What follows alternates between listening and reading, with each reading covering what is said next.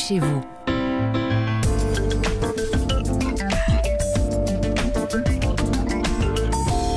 Comme tous les dimanches, avant d'aller feuilleter les meilleures pages du JDD dans un tout petit instant, un tour du côté de votre actualité logement, c'est bienvenu chez vous évidemment. Bonjour Christophe Bordet. Amis locataires, bonjour.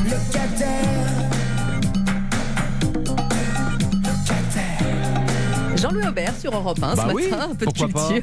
On va parler, euh, Christophe, de l'augmentation des loyers et surtout des charges de copropriété. Aïe, aïe, aïe. Absolument. Et oui, coup de projecteur sur l'étude annuelle de l'Observatoire Clameur sur les loyers et les charges. La bonne nouvelle, c'est que les loyers sont restés et restent stables hein, malgré l'inflation, plus 1,4% sur l'année 2022.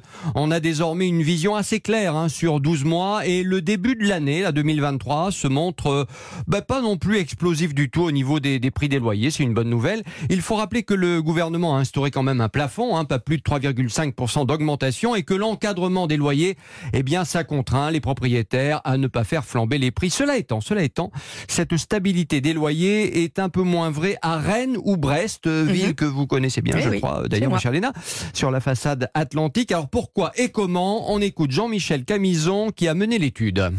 On a un petit phénomène de rebond, probablement euh, issu d'une d'une d'une migration, on va dire, des, des, des populations urbaines vers le littoral, euh, télétravail, euh, etc. Un exode de, de retraités hein, qui viennent dans un premier temps pour louer, et donc là on le sent bien au niveau de, de la hausse des loyers, puis qui après vont essayer d'acheter, et on va dire qui ont, on va dire, une, une, une capacité d'achat qui est un petit peu plus important, importante que les locaux et surtout que les actifs locaux. Christophe, est-ce que c'est facile de louer en France en ce moment? Alors, écoutez, pas vraiment. Mm. D'abord parce que la construction neuve est en panne. Il manque 30 000 logements neufs à la location par an. Ensuite, il n'y a pas assez de, de turnover. Dans l'ancien, les locataires restent accrochés à leur bail parce qu'ils ne parviennent plus à acheter à cause de la flambée euh, des taux d'intérêt. On a un ou deux enfants, on se dit bon bah on va arrêter de mettre euh, mettre euh, du loyer, on, va acheter. Eh ben euh, hausse des taux d'intérêt et faiblesse de l'offre sur la promotion fait que globalement bah, cette clientèle qui libère du parc en allant vers la transaction, en allant vers l'acquisition, bah, ne le fait pas et donc reste plus longtemps. Je pense qu'aujourd'hui on a beaucoup moins le choix par le renchérissement du crédit et la rareté de l'offre. Et Christophe, les difficultés, bah, elles s'amoncellent Ouais. aussi pour euh, les locataires, mais du côté des charges cette fois. hein. Oui, alors ça, c'est la conséquence euh, de l'augmentation des prix de l'énergie, de l'enchérissement des matériaux de rénovation également, des coûts de rénovation. Les charges des copropriétés explosent. Et pour Jean-Michel Camison, on n'est qu'au début de l'histoire. on va sentir une hausse de charges violente à partir de, de mars. euh, De, de mars à juin de, de 2023. Pourquoi? Parce que la clôture des comptes qui se fait en copropriété va constater le fait que euh, les charges ont été supérieures à ce qui a été appelé. Donc il va y avoir un appel complémentaire pour combler eh ben, euh, cette, différence.